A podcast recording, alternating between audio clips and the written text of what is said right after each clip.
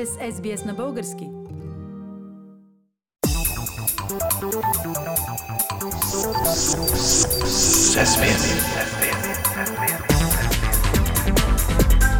Акценти на седмицата.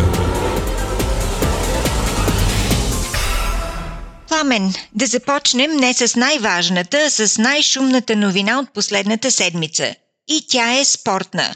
Победата на Кобрат Пулев над световния шампион по бокс Джошуа. А забрави да уточниш, че победата е морална фили, а в реалността всъщност стана обратното. Пулев беше победен, при това с тежък нокаут. Защо тогава в България продължават да говорят за победата на Пулев? Ами защото са толкова големи патриоти, че за тях реалността няма значение.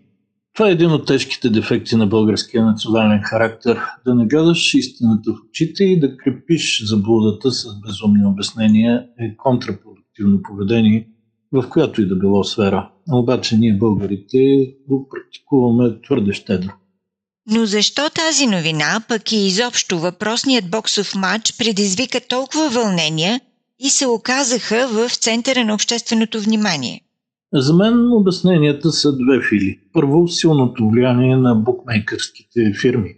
Дни наред медиите буквално бяха залети от реклами за матча, каквото и да отвориш, показваха се възможности за залагане и коментари на повече или по-малко известни люди, които минават в България за тип персони. Второто обяснение е в лековатото отношение към нещата и в лековерието, които царят в българското общество. Тук забавлението се цени повече от продуктивния труд и мисъл, а всеки, който заяви, че е патриот и човек от народа, получава доверие на зелен. Много са примерите, но класика в това отношение е фразата на премиера Бойко Борисов.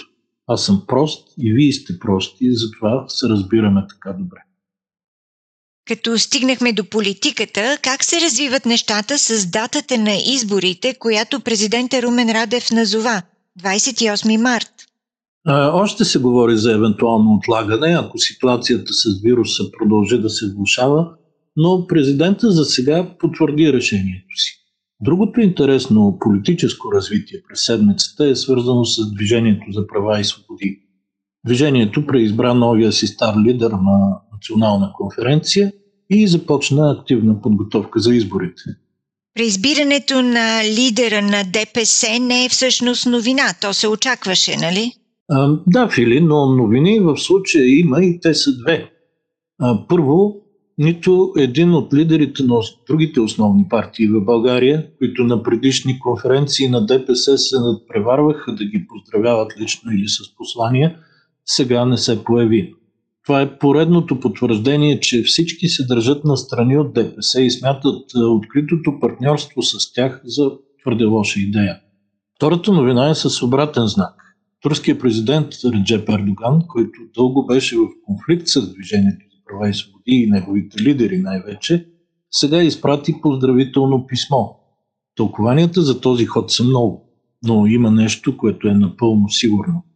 Той дава знак на турците в България, че Анкара подкрепя партията на Ахмед Доган и хората трябва да я подкрепят също масово. Според теб ще обърне ли това тенденцията за лек спад в подкрепата на ДПС напоследък? Да, може да се очаква такова развитие. Но от друга страна не искам да бъда категоричен сега в момента, защото се очаква и друго развитие, което евентуално ще даде по-добра база за анализ. И какво е това друго развитие, което се очаква? Онзи ден Мехмед Дикме, който е бивш земеделски министр, беше изгонен от ДПС, обеща до края на тази година да се появи нова партия, конкурентна на ДПС за турския електорат в България. А възможно ли е такава альтернатива наистина да се случи? Не знам, Филип. През годините имаше доста опити да бъде пробит монопола на ДПС сред турците, но всички те бяха неуспешни, затова и сега съм сдържан. Искам просто да видя как ще се обяви партията, кои хора са в нейното ръководство и каква е нейната програма. За сега Мехмед Дикмет твърди, че тя е тясно ориентирана, но да видим.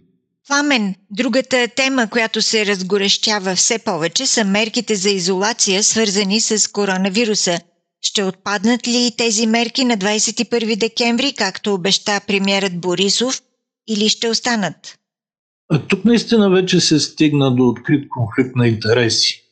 Да, когато ограниченията бяха наложени преди месец, премиера Борисов каза, че ще въжат до преди коледа. После дори заяви, че яслите и детските градини ще отворят още на 14 декември. Това не се случи, но се случиха други две неща.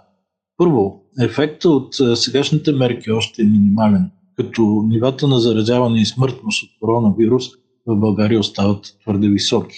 Всъщност, по смъртност страната продължава да е на първо място в Европа. И тази тенденция едва ли ще се обърне за оставащите до коледа една седмица. И второ, междувременно Бойко Борисов беше на последна за годината среща с лидерите на Европейския съюз и там научи, че в Европа кризата също не затихва, а доста от водещите страни засилват, вместо да отслабват мерките за изолация. И поради това влияние от Европа, Бойко Борисов за пореден път се отметна от думите си и взе ново решение, така ли?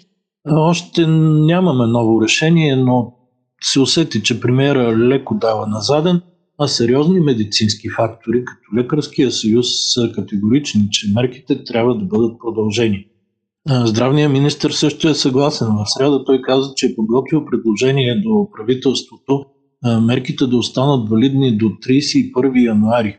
Но на среща Съюза на хотелиерите и ресторантьорите излезе с гневно, дори грубо писмо до правителството и поиска техния бизнес да бъде освободен и да работи по празниците. Всички тези спорове, както и факта, че за сега едва 9 на 100 от хората, на които беше предложено вакциниране, наистина искат да го направят, насочва към вероятността, Фили, че ситуацията с коронавирус в България няма да се реши толкова скоро, колкото на всички не се иска. Пламен Асенов. Акценти на седмицата. Искате да чуете още истории от нас? Слушайте в Apple Podcast, Google Podcast, Spotify или където и да е.